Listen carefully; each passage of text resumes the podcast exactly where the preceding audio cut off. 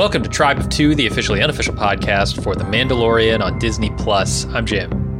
I'm Aaron. And we're here today to kick off this podcast with uh, a discussion about season one uh, and what we thought of it, a discussion about what we know of season two before it drops on October 30th. Uh, if you're new to the podcast, maybe tell you a little bit about what to expect from it um, and our histories with Star Wars. Uh, Aaron, what are we doing with this podcast? What what can people expect I, when they're listening? Uh, the Mandalorian is going to come out in the wee hours of each Friday morning, um, and we are going to uh, watch it, do all that stuff, uh, get some feedback from people that want to send it in, and uh, then uh, we will have a podcast out probably late in the day Friday. Mm-hmm. Uh, so same day, same day service, just like the photo booths of old. And uh, if you're new to the Bald Move style of coverage, we're um, almost certainly going to open the conversation with what we thought about each episode, and then we'll discuss a scene by scene recap, and then we'll speculate on maybe what will happen next, and we'll read feedback that uh, the listeners, perhaps you, send in to us. And uh, then we'll do it again week over week until the Mandalorian saga for season two is finished. Yeah, uh, should be a good time. Uh, let's let's talk maybe a little bit about our histories with Star Wars because I think that's gonna be the other factor. Like, okay, what kind of coverage do we do? But also, who are we? Uh, what's our relationship yep. with Star Wars? Uh, what's yours? Uh, like many Gen Xers, uh, I was born in '76. Star Wars came out in '77. I literally can't remember a time where I was not aware of Star Wars and was not some flavor of Star Wars fan. Um, love the classic movies. Um, spent all my childhood playing with Star Wars toys. Spent a lot of my teens uh, playing Star Wars video games and reading Timothy Zahn novels and expanded universe stuff. Um, spent my adult life being mostly disappointed by the franchise and and hoping it would go in a different direction to the direction it appears to, to, to go. Um, but you know what? Of late, I have had a little bit of that fire uh, rekindled. Um, I've liked a few of the new Star Wars movies. Um, yeah. Not the main ones so much, unfortunately, but I actually liked uh, one of the weirdos that like Solo. Uh-huh. I liked Rogue One. Uh, I liked Mandalorian. I'm really enjoying the Star Wars Squadrons video game. Like, holy hell, that's just mainlining 13 year old my 13 year old life right into my veins. Uh, and and I'm really enjoying. it. And I thought the Mandalorian was one of the better you know, it's it's one it, it's it's not what I was expecting. You know, when you hear like bounty yeah. hunters and Star Wars, that's kind of like the seedy underside, the morally ambiguous gray. I did not expect uh Mando dad, Dadalorian. sure. You know, uh, one one man and a baby. I, I was not expecting that. Um, but once, and, and, in fact, I think we talked about this a little bit on Bald Move TV last year. We talked about the Mandalorian, kind of checked in on it once in a while. I remember kind of being kind of disappointed in the YA tone, but in prepping for this podcast, I watched the last half of the first season. And those last two, especially two episodes, I think were really good um, and very entertaining. And the show always looks like a million bucks. And oh, I, yeah, uh, yeah. and it sound it looks and sounds like Star Wars, which I always think is the most important thing. Uh, you know, if you can't, mm-hmm. if it doesn't feel like Star Wars, then what the hell are we even trying to do? Uh, what about you, Jim? Yeah, I'm roughly the same. Um, I can't remember a time when I wasn't a Star Wars fan. I was born in '82, so kind of caught you know the the aftermath of the Star Wars fandom. Um, and I was a teenager when the special editions came out, so that really like kicked into high gear uh, my fandom. But you know, in the, in between those, I was reading Star Wars extended universe novels. Um, just like you said, playing Star Wars board games and video games, and uh, a lot like the creators of the show, right? They're they're steeped in Star Wars. They're pulling from all of that to make this show. Uh, and in recent years, I've been not such a Star Wars fan because it's been a lot harder to be a Star Wars fan. We were the guys who stood in line, you know, you and I, mm-hmm. for Phantom Menace when it came out, and spent 17 hours in line or whatever it was that day, mm-hmm. uh, and saw the movie 12 times in the theaters. So like, right and didn't realize until you know a few months down the road oh god i was actually way disappointed in this whole thing and it just got worse with attack the clones and and the force awakens sort of like rekindled a little bit of that love uh, because mm-hmm. it was I, I, think that is you know the best star wars that's come out in this era um, mm-hmm. although i haven't seen rebels and i haven't seen much of the clone wars so you know, I, I have a, a, gap there that I'm hoping to fill in actually um, as we go through this podcast. Maybe watch a little bit of that. So yeah, you can expect like a, a fan who has been a lifelong fan, uh, a couple of us, but also a little bit jaded with Star Wars and and liking Mandalorian, even though you know sometimes it has that what you call a YA tone. I think we were talking before the podcast, and it's more like a family uh, series, is what we came. Yeah, yeah. It's not well, like YA is missing the mark because it's even, but it's like because uh, it does have adult you know sometimes. Yeah, it's like the Toy Story of Star Wars. Like Toy Story is a is is a fil- film that a four year old child can appreciate a 14 year old child can appreciate and a 44 year old child can appreciate. Yeah. And I will say, as, some, as someone who uh, owns and operates a th- uh, a 14 year old son, uh, he probably not owns, not even operates. I'm I'm responsible for the care and development of. Uh, he he really likes the Mandalorian. Uh, he yeah. like you know like I'm thinking of like if this show came out when I was a kid, oh, and yeah. literally there was climaxes of fights involving dozens of Mandalorian war- warriors jumping in on jump packs and just like laying down the smack on uh-huh. everyone that deserves it. Huh, who could tell me that this thing isn't an Emmy winning this thing should should get president of the world uh, award for life, you know. Uh, and you and have every is, action is, figure in the entire line. You yeah, have hell yeah, sixteen yeah. Mandalorians all lined up shooting at at uh, you know Moff Gideon, uh, all that. That that was the truly wild thing that th- it seemed like Disney itself was not prepared for su- the success of this show. Like the fact that you couldn't yeah. get a Baby Yoda doll well, they knew something now. was up. Yeah, maybe we should start talking about season one because you know we're okay. getting into it. Yeah, yeah, yeah. They, they they do seem like a little bit unprepared, but also the secrecy around it was such mm-hmm. that I think they kind of knew what they had on their hands too.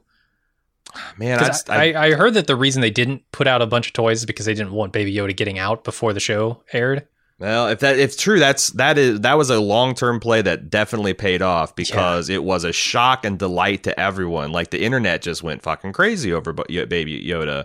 Uh, my and wife I will went say crazy have, over Baby Yoda. Everyone's went crazy over Baby Yoda, and I will say that like they have definitely fixed the merch problem. Yeah. You can get Baby Yoda toys, Mandalorian toys, Baby Yoda cereal. Baby Yoda SpaghettiOs, Baby Yoda right now on your bookshelf behind you. You are, you are. Uh, uh, you, Baby Yoda the tater tots. I mean, the, the whatever you want, you can get it Baby Yoda shaped. Probably Baby Yoda costumes. Do they have Chef um, Boyardee like Baby Yoda SpaghettiOs? I I'm pretty sure, yeah. Because they used to if, remember if, the R two D two and C three PO like oh, mac yeah. and cheese. They used you think have? Disney can't get in Chef Boyardee? Disney's got Chef Boyardee money. Let me tell you, it's, for sure. I without even knowing, I can guarantee that you can get Baby Yoda Spaghettios. Uh, so that's like I don't know. I, I wonder.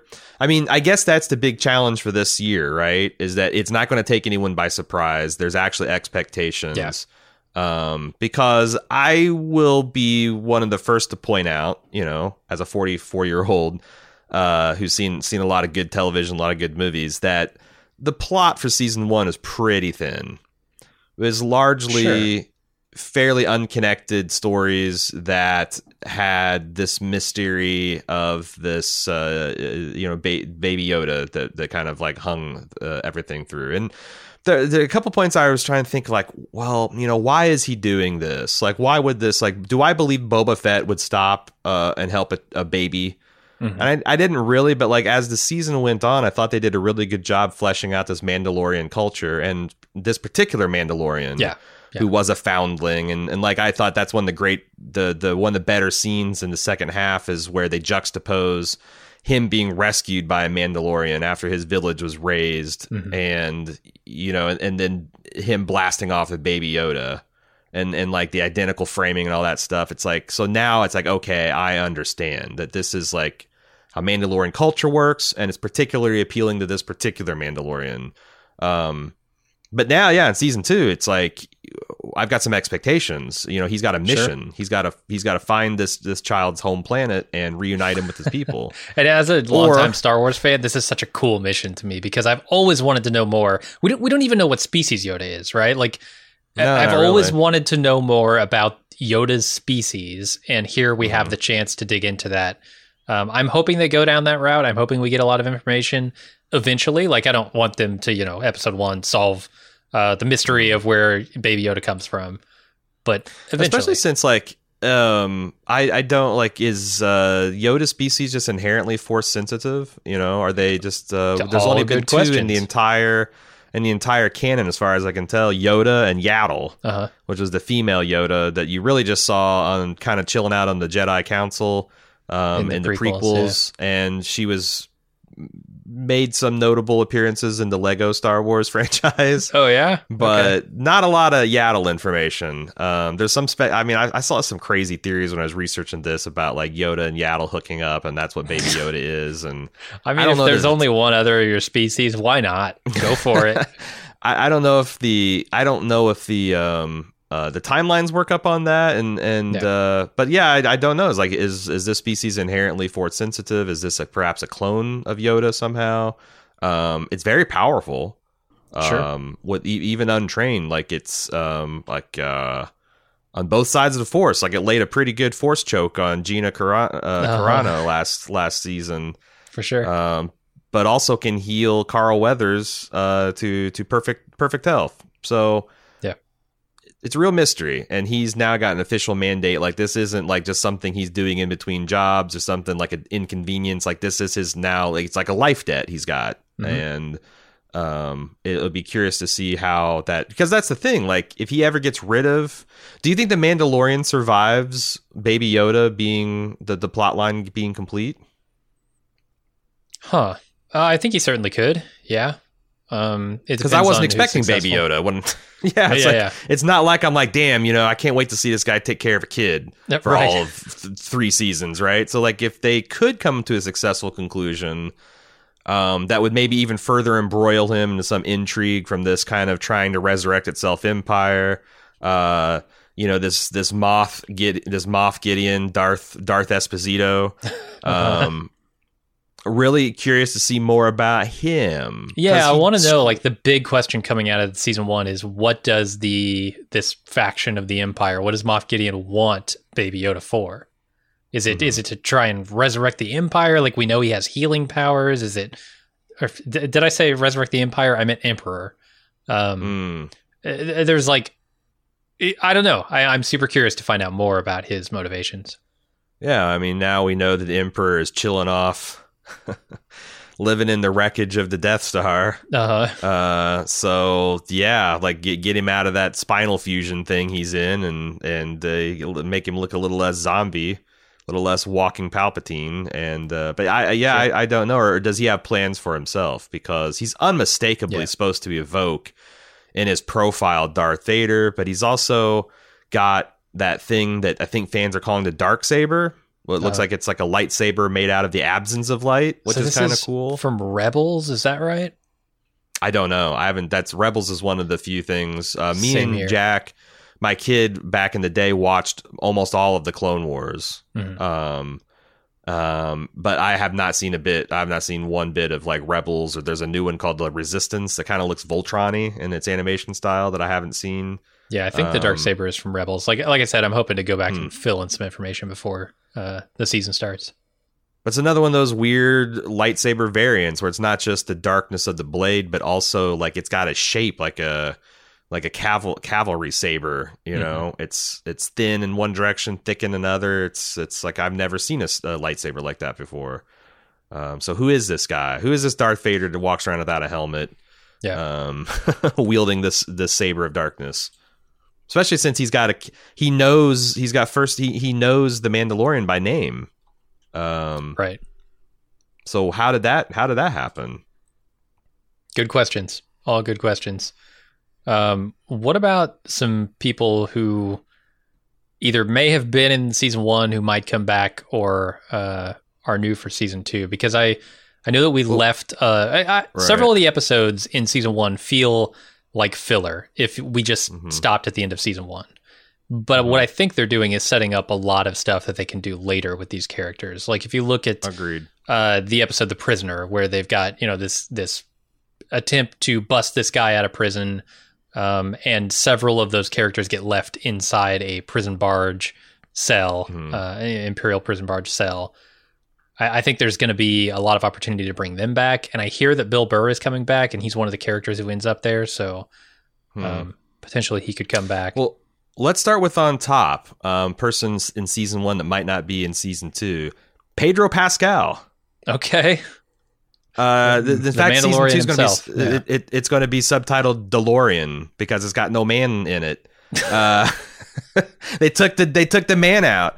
Um, so as far as I can tell, so this this I first heard this a couple weeks ago that Pedro Pascal had walked off the set halfway through filming season two, complaining uh, to George Lucas and Kathleen Kennedy about uh, the being unhappy with taking his uh, not being able to take his helmet off and you know wasting a whole bunch of time on set and you know um, you know I'm an actor but all I get to do is have this monotone dialogue and I got my I got my face on screen for all five seconds.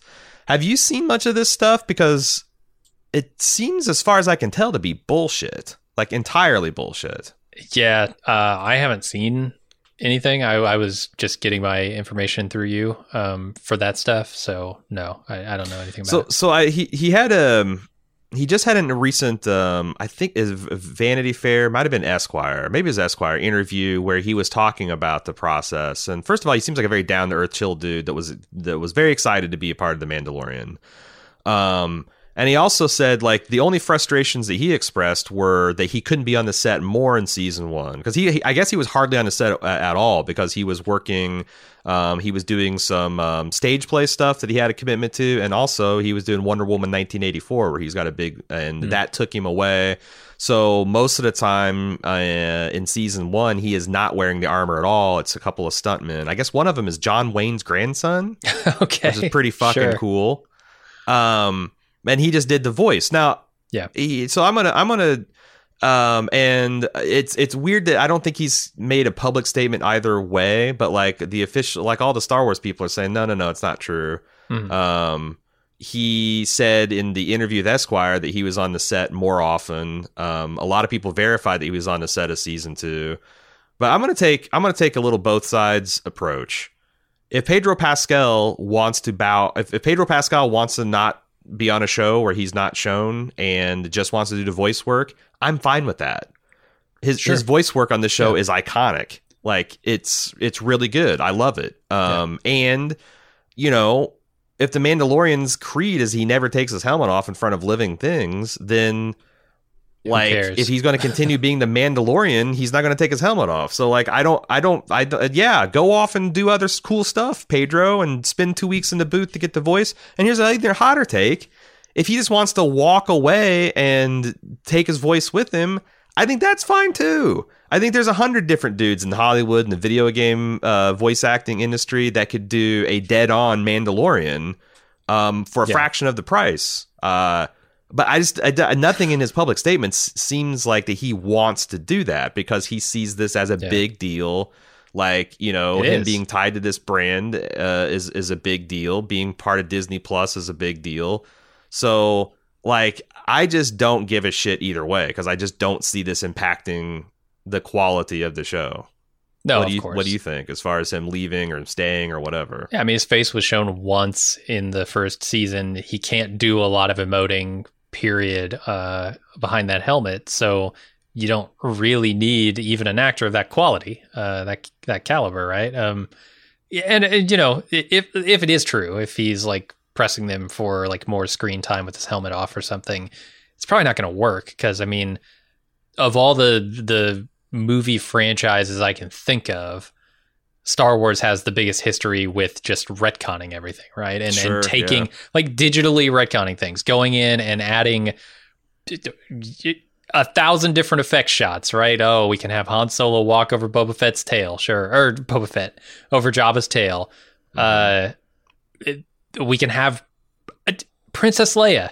We can have her in space. We can have her in a film that she died before, like halfway through the filming of. Like Right. they could so easily go back in and dub over his voice and just take his replace him in that one shot uh, from season one Yeah. if they want. This this happens all the time in Star Wars, so Yeah. there's not a lot of leverage there. Um, it would almost be crazy if it were true that he's feeling like he's got some kind of thing he wants to press here. Especially since like they brought like they wanted him to be in it. They brought him to you know the Disney compound and they laid it all out for him and said this is the arc, this is the character, and he was excited and he signed off on. Like I don't understand why you'd sign off on something that you know you're not going to be seen 99% of the time and then want to walk off of it later like i mean I, it can happen like he's if his star keeps blowing up and he gets big movie offers and he wants to you yeah. know this is fun. I put uh, uh like i said i just don't care. I just don't care.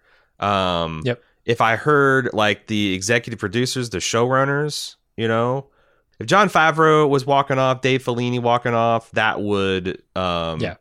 scare me a hell of a lot more the creatives you know? yeah certainly.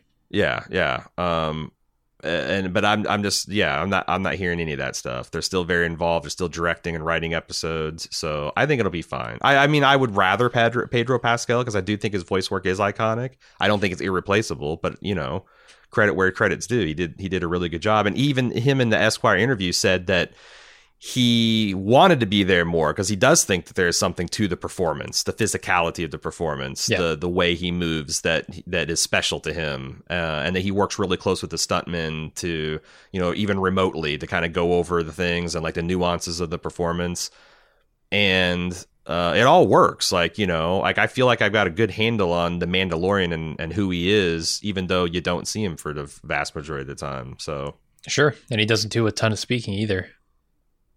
Yeah, he's pretty laconic. He's mm-hmm. iconic and laconic. um, yeah, let's run down some of the other names we see joining the cast. Uh, Michael Biehn, sure, as a uh, as a unnamed bounty hunter. Michael Biehn, if you don't know him, uh, was uh, John Connor's dad in the first Terminator.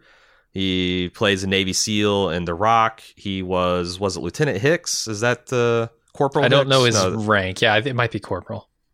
Uh, he, he in the Aliens movie um, you know, he's he's played uh, he he plays uh, a real tough gunslinger in Tombstone. Like his his entire career is playing tough dudes. Yeah, tough, gruff military dudes. So he, he's going to slot in here very nicely.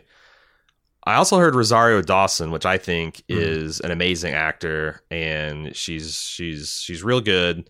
Is playing Ashaka, uh, Ash- Ash- Ahsoka rather, um, Tano which is one of those characters from. Um, uh, she was the Padawan of Anakin Skywalker in the Clone Wars. Okay. Uh, she later turns into like a master spy.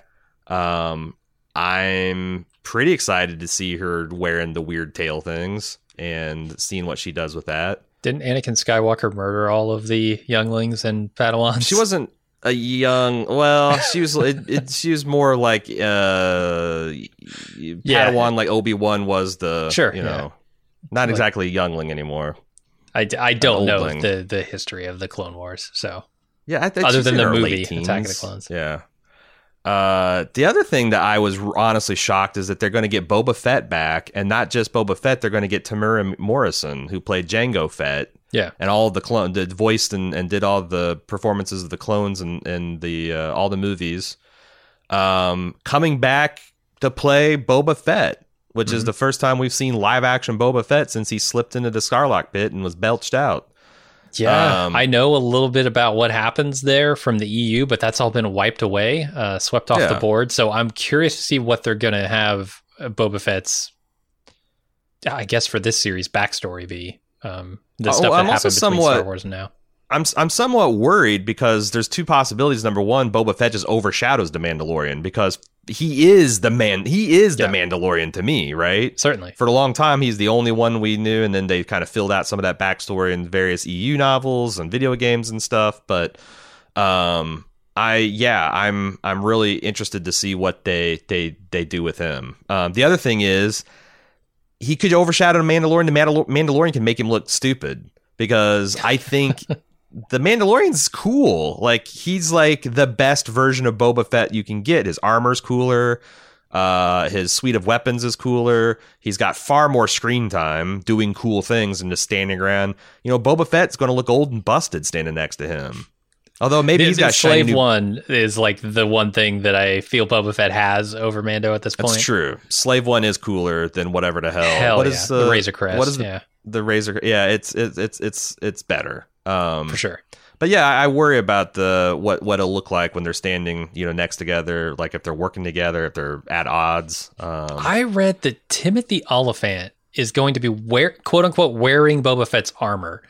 Is it possible that Boba Fett will be in this not wearing Boba Fett's armor and that Tim- Timothy Olyphant's playing another character? Or or is this like a thing where oh you know, you could replace Pedro Pascal with anybody?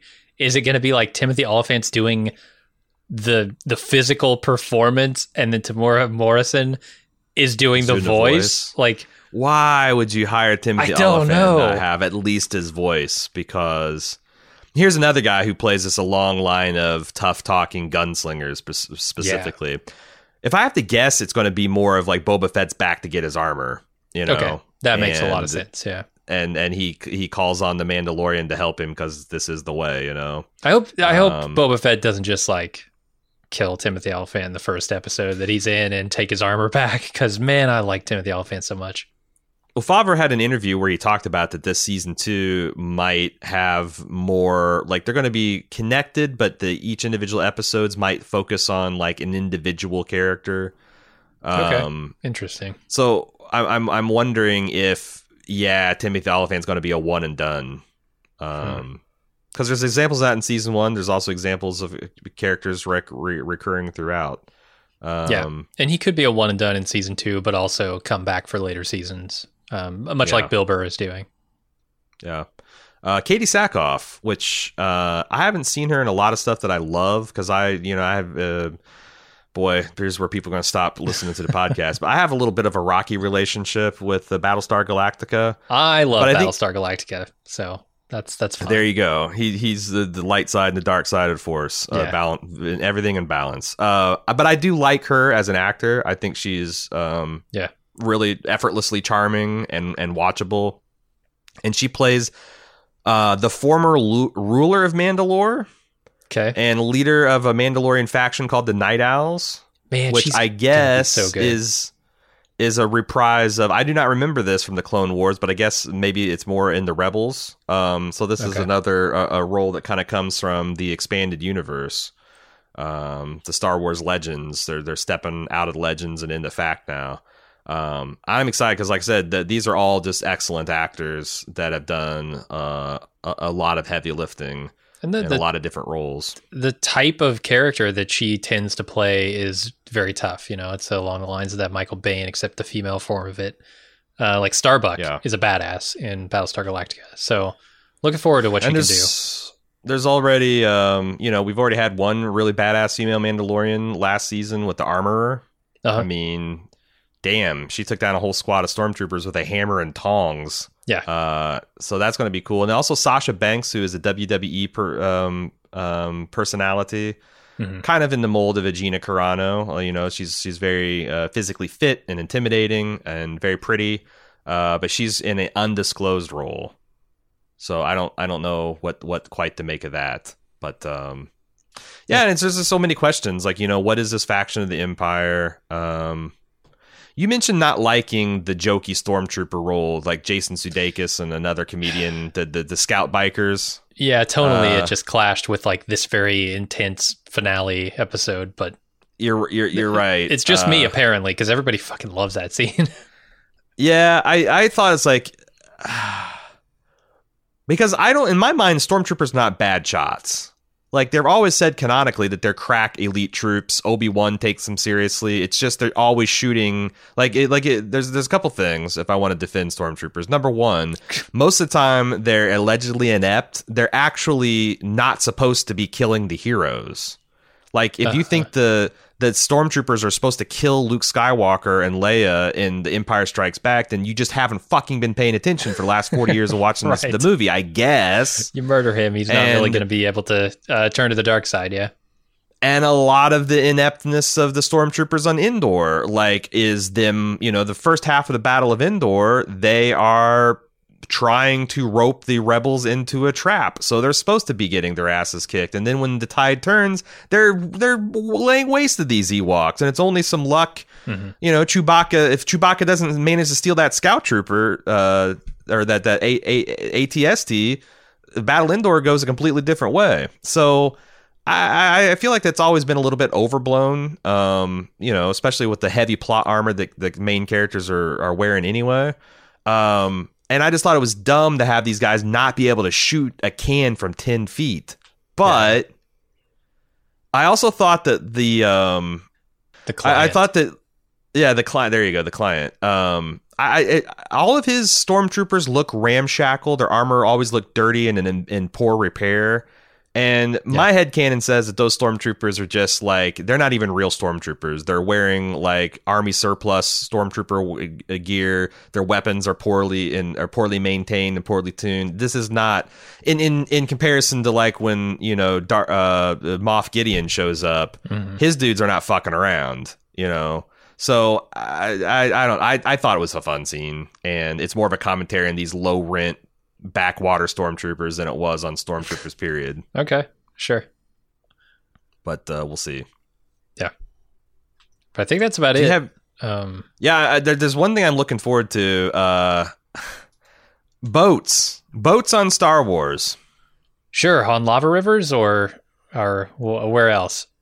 Uh, well, well, there's a scene in the, the there's a scene in the season two trailer that I've I'm calling Mando and Commander on the far side of the galaxy. Okay. Uh, where the man the Mandalorian and Baby Yoda are just chilling in like this giant sea skiff. They're just floating in the water. Yeah. Um. It's it's, it's what's the case? What's the use case of a? I mean, I guess it's like it's kind of like asking like why the Sandcrawler you know, the Jawas have. Why isn't that on repulsor lifts? Why the lava? Well, boat, there you right? can say, oh, well, they weren't able to scavenge. Like maybe it's hard to scavenge uh, repulsor lifts, uh, harder than it is to scavenge round, you know, yeah. tread round uh, pieces of metal and treads. Like, yeah. I don't know. They're scavengers, but yeah, if you're fabricating things from scratch, why why boats? Why not? Uh, yeah, at, at the very least, hovercrafts like a land speeder kind of thing. I guess it's more of like what is what. So there's a lot of you can ask that question about a lot of things, like why why AT-AT walkers, why AT-ATs, sure. like why aren't those on tracks? Why aren't they on repulsors? Why are this? Why some of just rule of cool, man. Uh-huh. So like I'm wondering what they're going to do with the boat. Like, is there going to be like a pirate sequence where they get swarmed and they're having to do like some swashbuckling stuff, like swinging from the mast to, from one ship to another? Like what what what is yeah. going to be the hook um because that's surely not just an establishing shot like hey look they're on a water planet and no it, it kind of strikes me as like the, the equivalent of what they do with planets like they'll have the jungle planet and they'll have the ice sure. planet and they'll have the desert planet well you know we got the planes we got the trains we got the boats we need all of it mm-hmm. right uh, if, if for no other reason Wars, yeah. than to just sell the action figures right yeah, yeah, and like that's going to be interesting because like uh, it seems like there's a full press merch assault now that they got yeah. the the big secrets of the uh the the Mandalorian out. So it's a full press everything Star Wars assault. Frankly, like oh, there has man. been more Star Wars created in the last decade than any other franchise I can think of, including Marvel. Like there's mm. just hmm. so much of it, so freaking much of it. And part of yeah. that is is you know why I've kind of fallen off of Star Wars. It's really hard to keep abreast a lot to keep it. up with. Yeah. Especially when a lot of it, it's like if, if every single installment of Star Trek, Star Wars was like The Empire Strikes Back, you know, if like, right. or like, you know, to go to the Marvel well, if every installment of Star Wars that came out was as good as the average level of the Marvel Cinematic Universe execution, mm-hmm. including like the stuff that's came out on Netflix, I'd probably keep up with a lot more of it. But a lot of it is, you know, because Star Wars is not, you know, Star Wars is never for adults. It was always family films, right? It was never supposed to be something for sweaty nerds to like, you know, uh, call their exclusive domain. No. Um, and and that's fine. But uh, I do think Star Wars is a big enough universe that they could do more adult takes on it. Um, I'm not saying like I need an R-rated John Wick Mandalorian, but I do think that they could do some things with more mature tales if they want to tell like a gritty PG 13 war film. I mean, that's kind of like what Rogue One was, right? Like yeah, Rogue yeah. One is probably the most adult Star Wars film they've ever made. I think so. Um, stuff like that, I think would be the, with that kind of tone and grimness and stakes.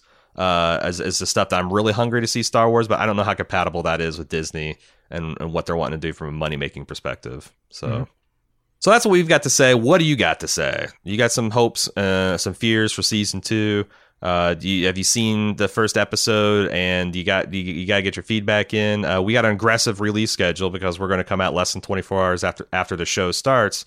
But maybe we can talk about stuff a week in ar- arrears, whatever. If you got some burning Mandalorian feedback, if you're like IG11 coming out of that lava the, the, the tunnel, you got you got something inside. It's just just bursting to get out please send those takes to mando at baldmove.com. Of course, we also have our forums, forums.baldmove.com, where you can talk with your fellow fans. Uh, but yeah, mando at baldmove.com. Uh, send that stuff in for consideration for the podcast. And with that said, we will be back uh, when the Mando returns on October 30th with more of the, the the Tribe of Two here, this podcast. Until then, I'm Aaron. And I'm Jim. See you then.